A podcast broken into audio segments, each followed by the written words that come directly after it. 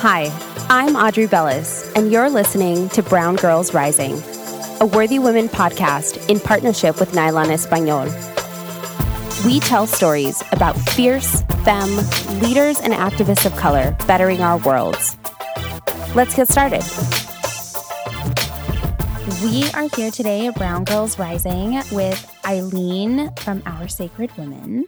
And I am so excited because this is one of my Insta crushes, you guys. This is somebody I met on Instagram, and you know how I get real fangirlish with people. So when I got to meet her in person last year around our conference time, it was definitely a big deal. We met at the Boss Ladies magazine issue two launch party at Olive and June in person. And I am so excited to have her here and one of our fellow Brown Tribe ladies expanding into women's experiences that we're talking to Eileen, proud Filipina, amazing person, marriage and family therapist, entrepreneur, mom, fabulous person. Eileen, welcome. Thank you. It's an honor to be here. For our audience who's not too familiar, or if they're not, they should be, please tell us a little bit about yourself your and your business. So, I'm the founder of Our Sacred Women. We're a fairly new social enterprise we offer specialty goods that help women feel seen, valued, and honored. And in addition to that, I am also, as Audrey mentioned, a marriage and family therapist, and I'm also a yoga instructor. Ooh. So while those may all seem a bit varied, I, I do bring to all those roles this passion for helping people to connect meaningfully with themselves and with others. And through that, hopefully cultivating these moments where people feel witnessed and affirmed which is, I think, something we're needing more of these days. I, I, have to tell you, I don't think those things sound disjointed at all. I think they sound completely related. And in fact, I distinctly remember my very first yoga experience. I, after my broken engagement, used to have panic attacks. I mean, severe, debilitating panic attacks. I was going through an ugly restraining order process. Mm. I was very um, stressed out. It was that we were doing legal stuff and I felt like the whole world was caving in on me. And somebody suggested I go to yoga. And I went to a hot yoga class. Mm-hmm. And I'll never forget this. It was an evening class, it was a full moon. It was in Long Beach at Purple Yoga. If anybody knows, high five to Purple Yoga. The instructor's name was Siri. This is before Siri on the iPhone. so this is my original Siri. And at the end of the class, we're laying in Shavasana. I was exhausted. I had done things I didn't know that my body could bend in that way. And I didn't feel like I was keeping up with everybody. Mm-hmm. And she said, We're just going to lay here a little longer. And she lit tea lights and she came around with lavender essential oils. And um, as we were laying there in the dark, I remember her standing over each of us and she said, This is going to be a longer class. I want you to set your intentions. Oh my God, I'm going to try not to cry and she she rubbed her hands together with the oils and she put her hands she came by and at each person she stopped and put her hands on our heads mm-hmm. and she just stayed there for a moment breathing in with you and letting go. And i remember crying. Yeah. Like for the first time in a long time just kind of sobbing. And then i couldn't stop crying. I cried forever other people were very emotional. And I remember, you know, thinking to myself afterwards, there was a bunch of us talking to each other, and everybody's like, oh, I just got divorced. Oh, I got divorced. Oh, I had a broken engagement. And I'm like, this is yoga for divorcees, clearly. and I'm not even divorced. So therefore, I didn't even make it to the cut. But I think that was the first time, talk about being seen, mm-hmm. allowing you to see yourself totally. for where you're at. And that is so deep in the personal development movement. So I think that is tremendous. And that yoga class changed my life. Yeah. It quite frankly changed my life. I think it's the first time that I really realized that breathing is my best friend. My breath is my power. Mm-hmm. When I mm-hmm. feel out of control, it's be- typically because I'm not controlling my breathing. And what can I do to tone it back in, bring it back in? It exposed me to Kundalini yoga later, mm-hmm. which I've become a huge fan of. And when I feel out of control, I, d- shoot, I did it earlier today in between recordings. I had to stop and take a couple of minutes while I was having lunch with a mantra because I was losing it, so to speak. Right. I was losing yeah. my shit, guys, in an ugly way. It was not pretty. But it's so important to be able to create space to allow yourself. And for the longest time in my adult life, I really didn't give permission. And I'm sure you see this in your practice constantly. Yeah. And, you know, considering what you were going through, Audrey, at the time that you took that class, it makes so much sense that you had that moment of so much emotion. Just so much was going on. And I think that that reflects just so many people's day to day now is we're moving so fast, doing so many things, multitasking, and it's hard. It's really hard to give ourselves permission to just take a break, to just slow down. Like I'm coming off a really busy week where some days I was sleeping maybe five hours. Yep. And it's really hypocritical because I hear I, I have here this company called Our Sacred Women, and I'm struggling to honor my sacred essence and to honor my body. So I'm I'm glad that you took the time to give yourself that space. Oh yeah, and that 5 minutes made a big difference today. It really did help. And I think I think a lot of people feel that way. As an entrepreneur, I do that and I have been known, I call it my numbings right? When I'm really stressed out, I do all of the too muches a little too much sex, a little too much alcohol, mm-hmm. a little too mm-hmm. much food. In fact, I just started working out with a trainer and doing a meal prep program because I literally was feeling out of control. I've talked about it here on the podcast, but I would go to sad hour, not happy hour. And mm-hmm. sad hour is when you drink to forget the day. Yeah.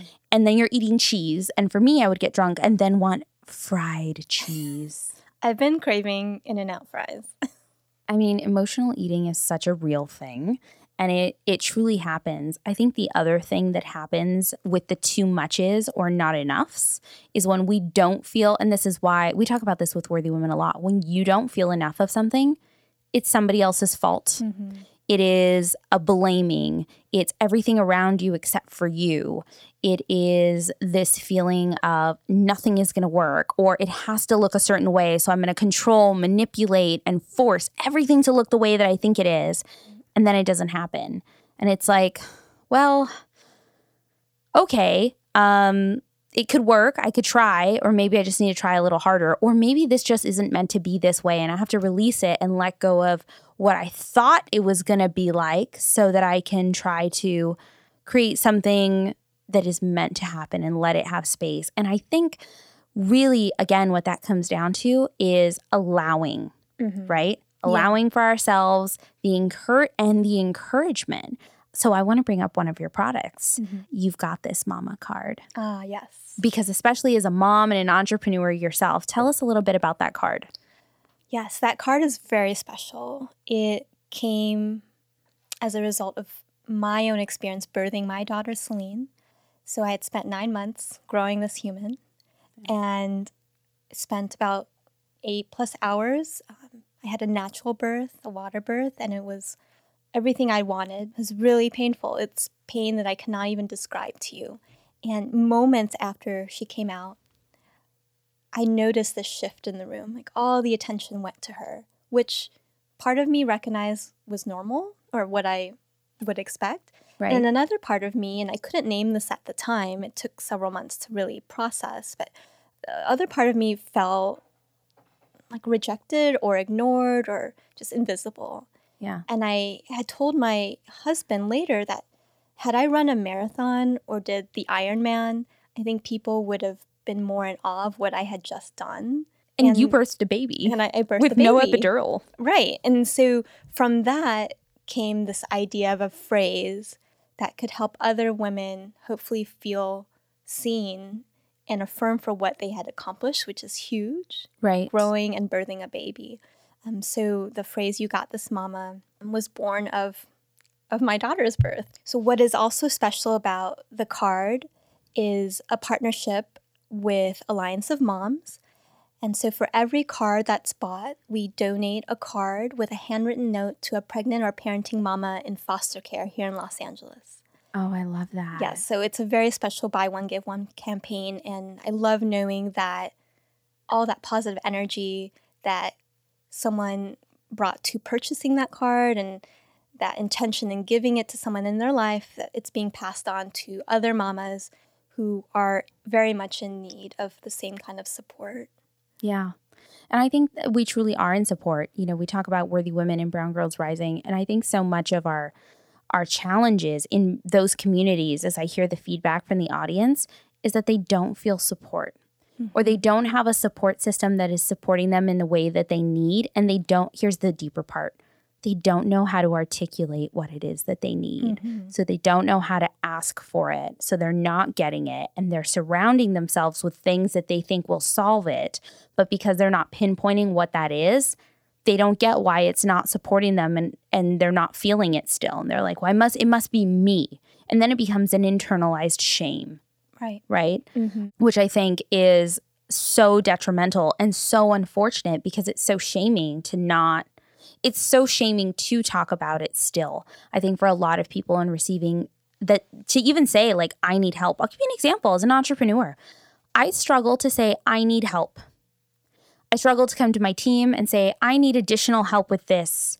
I also micromanage from a place of control. When I feel mm-hmm. out of control somewhere else, I I tend to micromanage internally. That's what ends up happening. It's also the same reason I obsessively clean my closet when I'm stressed. If I reorganize that closet, then I have conquered something or I clean, right? Right. I become a, I call it the angry cleaning. When I am stressed, I scrub tile Mhm. and I will feel very happy when those grout lines are white. I will have accomplished something. But as an entrepreneur, I think that there is still, even though, and I and I talk about this every day. This is I've literally built a business around being open and sharing this. So it it can be hypocritical where I sit here and I go, I don't always feel enough. Or people say, Oh, you talk about worthiness all the time. You must feel so worthy. Half the time, not really. Half the time, I don't feel very worthy at all. In fact, you can find me in the corner, like eating an ice cream cone, going, It doesn't count. If you didn't see me eat it, it didn't count. So in therapy, we have the saying that you attract the clients you need. And Mm. that comes to mind as I was listening to you that the things that we are trying to offer the world are oftentimes things that we're working on in our own lives. There are things that we need to integrate more into our lives. I think the beauty is in realizing that there's that parallel process happening. Yeah. And so you're not out there just trying to help others, but you're recognizing that helping others is helping you. And it's this co-created process, this journey you're working you're walking together on.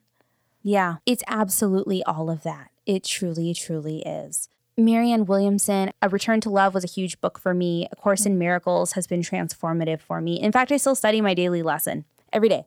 I've been through A Course in Miracles like three times now. Uh, and it never gets old. It's always something new because I feel like I'm seeing it with new eyes as I have new experiences. And one of the lines from that, and I can't remember if it's directly from A Course in Miracles or her interpretation, but it's to teach is to heal, right? That's good. And it's that. And people always say that you must feel so worthy. And I think what people fail to recognize is that when I started Worthy Women, it was for me. It was so selfishly for me that I said, I am going through this right now. And at the time, it was finances. So that was our first event. Mm-hmm.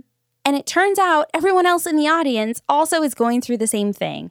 Partnerships, same thing. Fertility, same thing. Mentorship, all those topics as we kind of evolved in that first set of events and realizing that what we are always only ever looking for, that our audience is and that we are, is oneness. Mm-hmm. And this sense of my problems are not unique to me.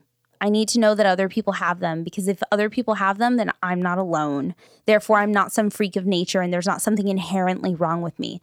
Other people have it, which is why we focus so much of our content on the shared experience that people have and universality of these things that entrepreneurs face, that creatives face, that people face advancing their career. Everyone faces them on some level or another, which I think is so important. And truly, the sense of we almost apply it like a 12 step program, uh, cleaning up your side of the street first, right? Yeah. It's almost, it's literally just like that. It's what are the things I need to own? What is the narrative I need to become comfortable with? That is my truth. Right. Where do I need to make amends for things that I have not done? And how am I going to practice on a daily basis, one day at a time, one small step at a time, continuity in what I'm building now and moving forward and being a better person in the world because I have now grown up a little and I recognize what the impact that I have on everyone else and myself. One of the, the biggest reasons why I admire you, Audrey, and the work you're doing with Worthy Women is how you're bringing a very vulnerable part of yourself to that work. You're showing up um, in a way that helps other women show up um, and to share the parts of themselves that they may otherwise be ashamed to share for fear of you know, being rejected or not looking professional enough. Yeah. Um, I admire businesses as I'm moving along in my own entrepreneurial journey. I'm, I, I admire other businesses that aren't just trying to make money, but are trying to impart onto the world something that's healing, something that's going to transform a person's felt experience. I think what's um, most interesting about that, and thank you so much for your words, because we it truly feels that that's what we're doing, and it's it's so humbling to feel that other people share that experience with me. Right? It's my it's part of my own healing. An upcoming guest that we're having on this podcast, Lainey Dizon, she said this to me this weekend, and it really got to me.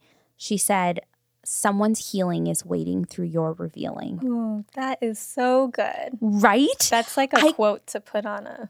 I could not stop Banner. thinking about it. And she had heard it from somebody else and she it resonated with mm-hmm. her and she gave it to me. And I sat there and I thought, "Oh my gosh, that is what our audience gets." In fact, that's what Brown Girls Rising, that is one of the biggest feedback points that we've heard through our audience is the revelations that our guests choose to make and own about their stories is where they find their most healing. And I experienced that myself, Audrey, in listening to past podcasts, um, past episodes of your podcast. Um, I honestly did not realize that I tend to listen to podcasts that are hosted by mainly Caucasian Oh yeah. women. We all do. We all do Like, it. I did not even realize it. And here I am, an Asian American Studies major. You'd think that the diversity lens would be on all the time, but I didn't even know. And so, in listening to Brown Girls Rising, I was like, shoot, I've been missing so much. And it was so refreshing to hear, you know, all the dialogue, all the the talk about politics and um, your culture and your race and your socioeconomic set, like all of that blended in to one's experience as an entrepreneur. Oh, absolutely. And it's how we show up in the world, which I imagine you see both for women that are purchasing your products through our Sacred Women and also in your practice. And I have to ask you, because this is Brown Girls Rising, what does being a brown girl mean to you? And is that something that you've always had pride, or is it something that you've maybe had shame about? We've gotten a lot of mixed responses from past guests, both on the show and from our audience, that they go either way or they go both. Growing up, I often heard from family members not to be outside too long because you'll get dark. Oh, and I know that this has come up a lot on the show. And yet, as a teen and in college, I was proud to be tan because I didn't have to pay for it. you know, Yeah. I could just go outside for a little bit, go to the beach, lay out. It was interesting. This issue of of skin tone came up when I gave birth to my daughter. My partner is lighter skin, Filipino. Um, I'm more brown. And when she came out and as she was growing, people in my family often would comment on her appearance and say, Oh, she looks like your husband, but she has your skin. Oh. Yes, and that intonation and that, you know, implied meaning being that having my skin was not good, that the preference would be to have her father's skin, to be lighter. to be lighter. Um, and I think that's su- such an echo of Western colonization of the Philippines, which is where my family's from. yeah. Oh, speaking of the colonization of of the Philippines, I've always said that like the Philippines is Latin East for us, right? Because I mean, think about it. Tagalog sounds incredibly similar to Spanish. There's heavy influences. Mm-hmm. The food is tremendously similar. Mm-hmm. Everything in the culture, Catholic, Yeah, Right. We, we were colonized by Spain Oh, yeah. first. Mm-hmm. heavily Catholic, and the culture of the feeding. Everything is done around food and it's done around, quite frankly, nurturing your elders, Yes. right? Like your when your parents get older, you don't ship them off to a nursing home. No offense, Right. white people and other people, but your your parents stay with you in the home, Mm-hmm. servicing all the needs. Your kids are not being raised by strangers. You know, maybe your Lola is watching them. Yes. like somebody is watching them. Lolo And is watching Celine right now. Yes, there is this sense of we do it together. We do it as families, heavily immigrant families. And even like I think of my own family who all lives close by and all has all purchased homes. I literally have an aunt and uncle who bought house lots side by side from each other and built front back houses. literally live side by side and they're duplexes, one, you know, front and back house on the same lot. And another, you know, aunt and uncle lives down the street and everybody lives like in a five mile radius from each other because we're just always together. And I feel like if any other culture is like us, it's you guys and the heavy. And here's the other thing I mean, it's arguable that many other Asian American cultures would be that way, or other, you know, Middle Eastern, any other type of group, absolutely. But the Catholic influence, Oh, yeah. I think, is really where I start to see like, you guys are literally just like us. We're the same. We're mm-hmm. same, same. Except, except, not everybody recognizes you guys as Asian or even Pacific Islander. It's like this weird kind of. It's like Puerto Rico. What do you call Puerto Rico? it's it's U.S. adjacent and and U.S. ish. Yeah, I totally agree, Audrey. As I was listening to other episodes of this podcast, there's so many times I was like, wait, that's me. That's my story. Yes. Yeah. It absolutely Yeah. is. Like the double standard with food and Yeah. weight and body image. I was so all about that. For example, you had discussed before about Tia's telling you, telling whoever um, that they may be a bit overweight, but then they'll turn around and offer you food and expect you to eat the food. It's the same in Filipino culture. Oh, I'm doing that right now that I'm meal planning and I'm on these, you know, these meal plans. So they're portion controlled and I'm not supposed to eat outside of the meal plans. I can snack, but I have like appropriate lists of snacks that I can have and other things that I substitute in. And the number one thing, like I was at a family dinner just before I went out of town and I'm sitting there eating my meal and I have an aunt over and she's like, "But why aren't you eating what we made?" And I said, "Because I'm doing this." "Hi, why do you want to lose weight? You look just fine. How offensive. You don't want to eat my food." "I don't lose too much weight. Nobody's going to want you." "Who's going to want you so thin?" It's so confusing. like a week ago, she told me, "Oh my gosh, your face. Oh, you have like this, the papada, which is a double chin." Ah. and she literally like tapped it at me, like, "Oh, lift your chin. I can see your double chin." And I'm like, "Did you not just tell me that a week ago? No so wonder." confusing. It is. Oh, and I can only imagine because you have a psychology background. Like, I sit there and I think of, you know, my mom's relationship with food. She's definitely an emotional eater. She's not heavily overweight, but she is an emotional eater. I'll, I'll give you an example. My mom also tried the meal plans, right? She said, Oh, I want to do it with you. Very supportive. Except on day three, my mom, I go, Mom, how what did you have for lunch today? Like, what was your lunch? And she goes, Oh, I couldn't eat it. I had to have a steak sandwich. So much Mom, for support. That's not, and I go, Mom, that's not on the meal plan. You're not supposed to have the bread. And that's Mm-hmm. definitely not on the meal plan. And she goes, You don't understand my day, Audrey. I deserved that. And I sat there in my head and I'm like, Oh my gosh, that's me when I go, I deserve that glass of rose. I mm-hmm. deserve that glass of wine and the second one and the third and the cheese. And here's the other thing I'm really learning to recognize about myself now that I'm a little bit older. I just turned 31. I have an addictive personality. Hmm. And I don't think so. The one thing that drives me is the same thing that harms me, right? You don't get to be an entrepreneur and put things out at the level that we do here, both on the Worthy Women side, uh, Brown Girls Rising production, any of the work that I do without being an obsessive workaholic. I mean, obsessed with details and being neurotic, right? Almost to the point of being crazy. And entrepreneurs have to be crazy to actually believe their own ideas and make them come to fruition because logic would not support those things. I recognize that in myself, but I also recognize where it totally sabotages me. And it is a constant dichotomy and balance that I always try to play. And not in a work life balance, but in like a mental, spiritual, and now physical way of how am I supporting myself physically? Because I can't mm-hmm. continue to be this crazy and do all this work if I'm so tired and mm-hmm. nothing fits me and I feel miserable and I have a stress rash, which up until recently I'd had for weeks. I was wow. hives. I called it mm-hmm. the hive beard. It broke out all over my face around my jawline, and the more stressed I got, the more it would itch. I mm-hmm. looked like a meth addict scratching my face. I couldn't stop and nothing would solve it. Guess what? I got rid of dairy, I got rid of carbs, and I ah. eased some stress in my life and made some changes in the office environment and some of the work that we're doing. Stress rash is gone.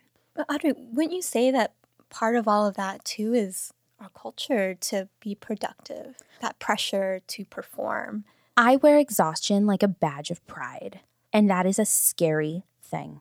And I, I would argue that not just entrepreneurs, but I think women and women of color, we, and maybe you feel this way, I know I do, I constantly feel like I have to prove myself Mm-hmm. just a little more than everybody else. Oh, yeah. I grew up with that too. This idea that as immigrants, or rather the the children of immigrants, that we need to take advantage of all the opportunities that our parents gave us and to better our lives. And part of that is that pressure to to perform, to It- oh, succeed. absolutely. And the association that love and belonging comes when you're perfect. And I think for me, as the daughter of immigrants, that was a big thing. It was Yeah. you have to do everything perfect because that's what we came to this country for. And when you don't, there must be something wrong with you. You must not appreciate my sacrifice. And exactly the Oh, martyrness. yes, I have struggled with that a lot. Yeah. Yeah, and the first word that comes to my mind is resentment. I just did it to somebody uh, that was on our team. I literally just did this to somebody on our team, and it was a total martyr. Reminded me of my mother, where I was, I had to take a step back, and I was like, "Do you not realize the things that I sacrificed for you?" Ah, yeah. And yeah. as an entrepreneur, that's a real thing. It means everyone else gets paid before I do. It Mm-hmm. means everyone else's needs get met before mine.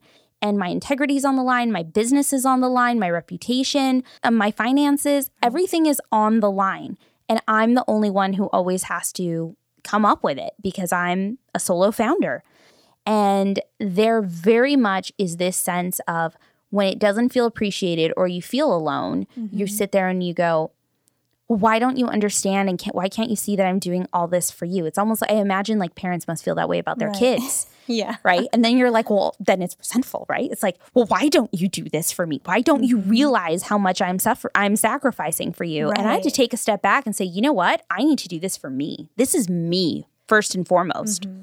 Well, isn't it interesting how we hear our parents in what we're saying? I have become my mother. yes. It, so it's interesting how things are passed on through generations. I did not realize that certain behavior that I guiltily do was something my mom is something my mom does is something that her father does, which is I'll be in moments where I'm flooded, I'm just overwhelmed with emotion and frustrated. Say we're supposed to go out somewhere, and then I'll just blow up at my partner and say, you know, never mind, we don't need to go. We don't have to go. I'm just gonna stay here. Your mom does that. I do this to my team where I'm like, I'll ask them to do something and it's not done yet, or they haven't done it yet and it's coming up. And I'm like, forget it. I'll just do it myself. Yeah. So I recent just recently learned my uh, realized that my mom does that, and her father. I learned that her father did it. It made me feel a little less guilty because I was thinking, oh, I guess I didn't come up with that on my own. But I think once you realize the things that you're doing, something that may have been inherited, you have to make a conscious decision. Is this something I want to continue to, to bring into my life? Do I want to pass this on to my children? Yeah. and now being a mother um, that question comes to mind a lot is is this something i'm going to pass on to celine this Right. behavior this value this perspective Right. so it's making me question a lot of what i grew up with what i inherited Yeah. So I have a question here for you. As you've grown the community of our sacred women, and you have such a beautiful, loyal community, I see the comments. Um, I follow it. That's how I found you. And I loved it. There was something about it that felt warm. It, it's like a cocoon. It Uh-huh. literally feels kind of like warm, safe, and like this is beautiful. And not just because it's aesthetically pleasing to look at and visually stunning, but it's it's beautiful in this sense of like I feel loved. Like it's a, if I'm wrapped in a warm fuzzy pink blanket, that's it. That's your Instagram page. and so I'm curious for you as a leader and recognizing in yourself these things, how has that changed as your community has grown and changed the way that you lead and share messages or has it? i launched our sacred women in august of 2016 so we haven't been out in the world for that much time but in these past number of months, um, the response has been tremendous. And I've felt just so honored to see both men and women resonate with the message women are sacred and to to feel compelled to share it with people in their lives and with the world at large. And as my following has grown, as this movement has grown, I think it's just given me more conviction to keep moving forward with the message I started out with, which is to help women feel seen, valued, and honored.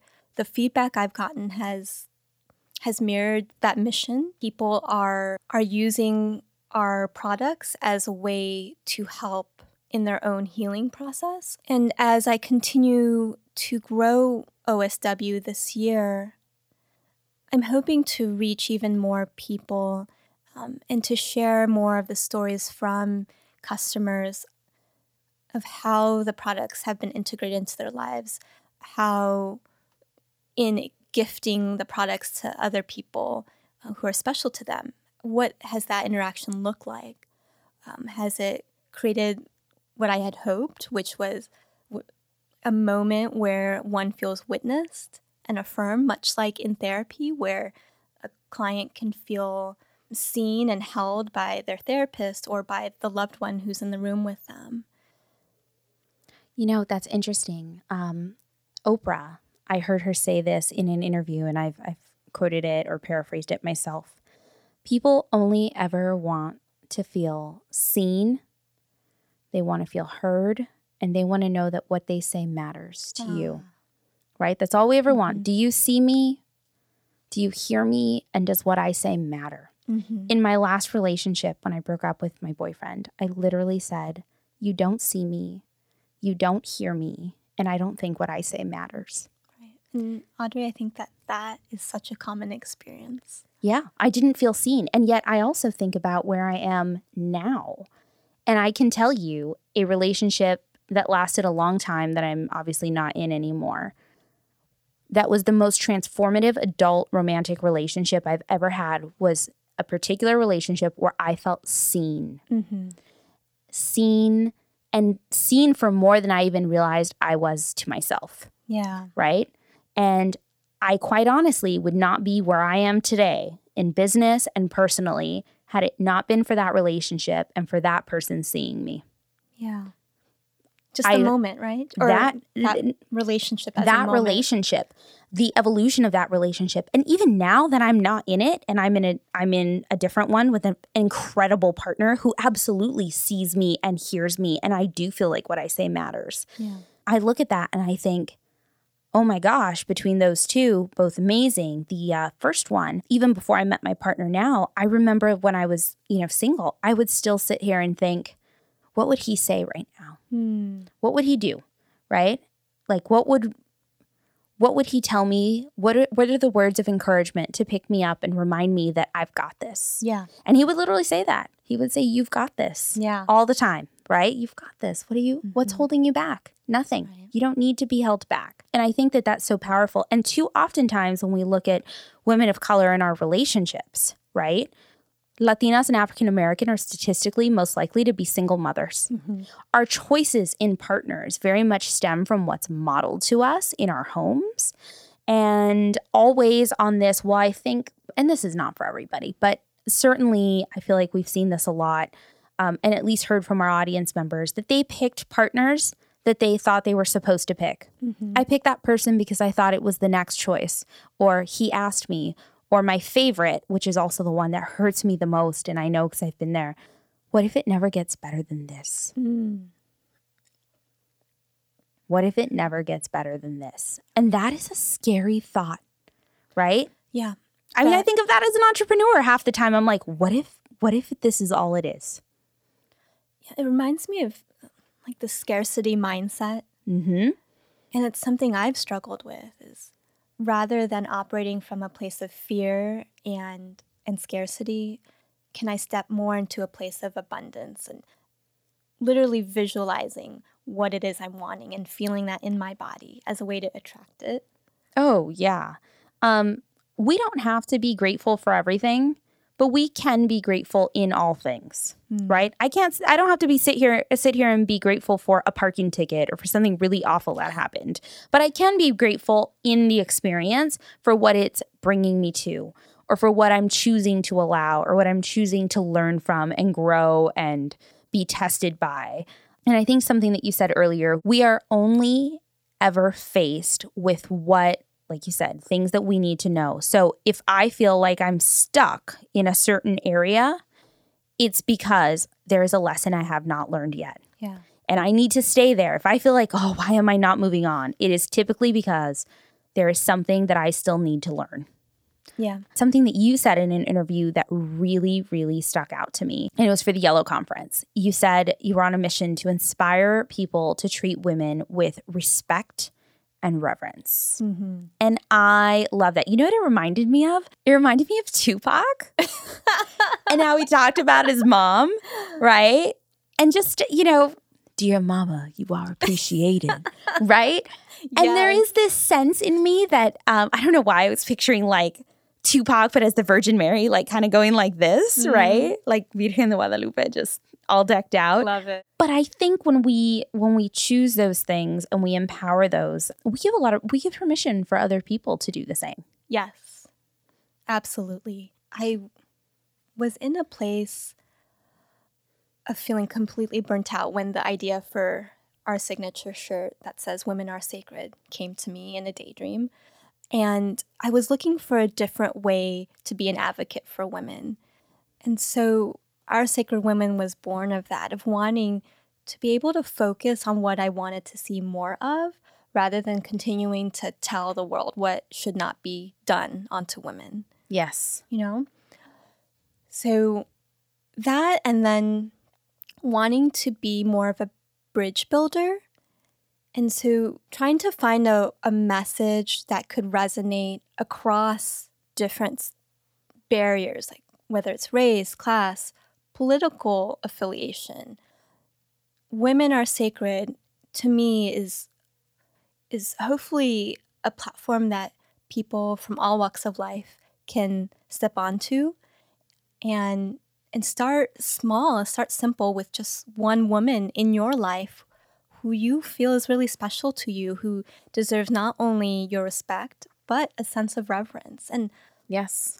and in in seeing the plethora of, of feminist slogans out there and statement t-shirts, I'm really proud of what our Sacred Women is offering. I think it's very different in that it's being affirmative without being exclusionary. Yes. I love that. And I think what that really speaks to me is maybe how your relationship with feminism has evolved. And I'm curious, how has your relationship with feminism? Do you call yourself that? How has it evolved? And more specifically, how has it changed since you've become a mom? Mm. Okay. There's a lot there to unpack. So, yes, I do identify as a feminist. If you look at my social media and like my website, I won't necessarily use the term, but I try to show it in, in what I'm in the content I'm sharing, um, in the products I'm putting forth. I did not awaken into my feminist identity until my senior year of college, actually, and in my early 20s as I was navigating really difficult interpersonal experiences, a lot to do with women, um, and and realizing how patriarchy and gender were playing such a major role in those relationships and in those dynamics. And it was in doing my own healing and soul searching that I came to a place of of feeling solidarity with women and with these huge issues like domestic violence, sexual assault, body image, um, and and so in doing my own healing work, um, found that healing was actually in helping others. So using my pain to do something good Right. helped me to feel like, oh, I didn't just go through that for nothing. Yes. And now my relationship to feminism has expanded from a place of focusing just on women to focusing on men and women and, and folks who identify across the gender spectrum to rally ar- around women's issues with the knowledge that it uplifts us as a community. Yeah. It truly does. And I think, you know, here at Brown Girls Rising, that's definitely one of our goals. We're called Rising for a reason. Mm. It's to elevate the conversation. It's women who are using their own platforms to support and organize their communities through art, music, culture, social platforms, products, through business, which is so incredibly powerful to me. And I think more stories that I want to hear besides what my Facebook feed is flooded with at the moment, which is lots of hate right? Yeah. Just in general. Um, and it's how do we cut through that noise and tell the stories that the media isn't always telling us about. I want to hear about my peer mentors. Mm-hmm. I want to hear about women who look like me. I want to hear about women um, in that capacity. So what is what are those things? And really, I think having compassion. How do we have compassion for others if we can't have compassion for ourselves?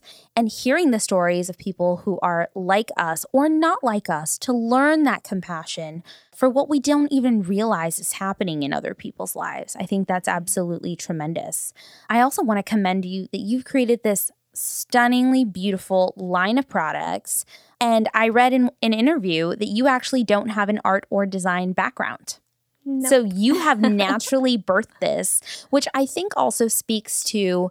I hear a lot from our audience. Well, I can't do XYZ because I can't blah, blah, blah. Mm-hmm. I don't have this skill set. I don't have that. Before this podcast, I'd never produced a podcast. Mm-hmm. You know what I did? I called yeah. people that I knew who did and I asked them right. and I figured it out and I Googled. I'm a Google expert, basically. Two fingers on a keyboard and, go- and Google and I can like rule the world. I was, um, yeah, I was in that same exact place as as your, your listeners when I first had the idea for the shirt. And I don't know if others may might know the story. No, please tell us the story. So it started with a daydream about a man. I was living in Chicago and I was stuck along Lakeshore Drive, which is like our equivalent of Pacific Coast High- Highway. Oh, yeah. And I looked over and a ton of people were exercising along the lakefront path. And I just had this vision come to me of a guy jogging wearing a white shirt with bold black letters that said, Women are sacred. And somehow I knew he was wearing it in honor of a woman who was special to him. And then fast forward two years. It took me over two years, actually, to to offer this shirt to the world. I'd worked on it for a few months, didn't turn out quite the way I wanted. Then I found out I was pregnant and just naturally shifted all my attention to growing my baby, mm-hmm. birthing my baby. And it wasn't until um, October of 2015, I had walked into the cutest store in Long Beach called Sweet Threads. Yes, I know it. And you know yeah. it. So the owner, Sheila, was there and we got to chatting. And she at one point asked me, So are you a business owner too? And I felt like the world literally stopped. And I thought to myself, I should be able to say yes right now. And mm. from that seemingly small moment, launched everything that was to come. I dug up all my old boxes and revisited the idea. And I found I felt just as on fire about it then as I did when I first had that daydream. And I felt like this really, it was like a very spiritual experience. I felt like this call to share this message. Yeah. Like people, like, like voices like saying you like people need to hear this. Women need to hear this. And i kept imagining like if a woman were to see that shirt like on someone walking down the street like what could that offer that person yes. in that moment? Or even more if a man were to wear it. So to the listeners out there who are feeling maybe insecure or unsure about their capabilities no i've been there. It took me years to get if you see the shirt you're you may think oh that's really simple. Why did it take two years? But then i watched a documentary called the true cost during mm. the break i took and that changed my world. It shows you the backside of the fashion the fast fashion industry and how um, people and our environment is being exploited to create clothing and after watching that, I realized I need to make my products in a way that would honor not just the women buying it, but the women who are making it, and also the women who have yet to come by trying to save as much of our earth as we can for them. Okay, I got to jump in on this. We had posted on the Brown Girls Rising page something about, uh, and I'm not going to look it up right now because we're doing this podcast it was about a feminist brand, quote unquote, that had had a very feminist shirt that people were buying, but it's like child labor sweatshop mm-hmm. overseas type yeah. shirt. And it's like, how can you claim to be a feminist brand when women are making pennies on the dollar? Right. To produce this for you, it's not ethically sourced. Right. And it was a sound off in the comment section. Mm-hmm. I mean, you know, and I remember when I when that was posted, I wasn't the one who posted it. Yvette had posted it. And I remember just looking at my phone going, why am I getting all these alerts? Like, what is all this? And um, just mind blown. I was mind blown. And it, and the own, my own sheer ignorance to sit here and be like, okay, well, you bought the shirt, you're supporting women owned business. And then I sit here and I go, okay, I see that I see we don't support sweatshops or child labor. Mm-hmm. I get mm-hmm. that. So yeah. I, I can re- I can relate to this, but I also sit here and I go, man, does she does the shop owner even know? Like right. as mm-hmm. as a business owner, I also sit here and think we only do the best with what we can. We all mm-hmm. have limited margins of what we're doing and how we can produce what we have with limited budgets. Totally. Um, and the internet is not anyone's friend. It is your best friend and your worst enemy these days, right? Mm-hmm. The same people that'll build you up and, you know, be all your followers are the same ones who will cut you down in an instant. Right. And so, you know, I felt so many feelings of mm-hmm. like how I I don't know who to sympathize with. Like that's a no-win situation, but I think it's so commendable that you're that you were even thinking about these things to begin with and shifting your thought process around it. Because I probably would have been that business owner that was like, okay, this is affordable. Here's we can make a margin so we can do what we mm-hmm. do. Because again, like it's hard to be of service to people if you can't be of service to yourself and literally pay yourself. Right. And I think what very much was at play was timing. Yeah. And divine timing. I had wanted to get the shirt out right away, but I got pregnant and I wanted to put it down and I I'm very grateful that it all worked out the way it did because then I watched that documentary, um, right, and that shifted everything. Because initially I did not think of those things. I had more of like this mental, like this knowledge of the social and environmental impact of right. fashion, but it wasn't until I saw the footage and I heard their voices that it it changed everything for me from the way I buy personally to the way I run my business. And right. And I, I want to point out too that there's an element of compassion in terms of letting yourself evolve as a business owner. Yeah. That yeah, maybe others who are creating feminist slogan shirts may not be using organic, may not be doing fair trade or made in the USA. Um, and maybe they don't know, like you were saying. Um, Especially because a lot of these things, when you're working, um, you know, I used to work with companies related to the fashion industry. And if it's happening overseas and you can't afford to go overseas to see these factories, you mm-hmm. only know what you're being told. Right. Right. And who knows what the, and you have a third party intermediary who's doing this on your behalf, who knows where they're taking this to or telling mm-hmm. you that they're taking it to, but taking it somewhere else for cheaper margin or for a cheaper price per unit to get themselves a better margin. You have no idea sometimes. Right. And that is that is hard. And sourcing ethically is hard too. Like I spent almost a year trying to find the right vendors. Yeah. It's really hard. Um, but I have a lot of hope that as more businesses are wanting to produce in a way that's transparent and ethical and sustainable, that it'll be easier to find who you need for yeah. what you're making. Yeah. I love that. Eileen, it's been such a pleasure to have you. I um, as I've said, I've been such a long time fan, and to have you here is um, fangirl moment of my own, but also a beautiful space in person as it is online. Thank you. W- let our audience know where can they find you online. Yes, you can visit us online at oursacredwomen.com and follow us along on Instagram at Our Sacred Women. Beautiful. I can be found at Audrey Bellis, and this has been Brown Girls Rising. This episode of Brown Girls Rising was recorded at Maker City, LA, in sunny downtown Los Angeles. We hope it's inspired you. For more, visit browngirlsrising.com. Follow us socially on Instagram, Facebook, and Twitter at Worthy Women LLC and at Brown Girls Rising for future episodes. Until next time.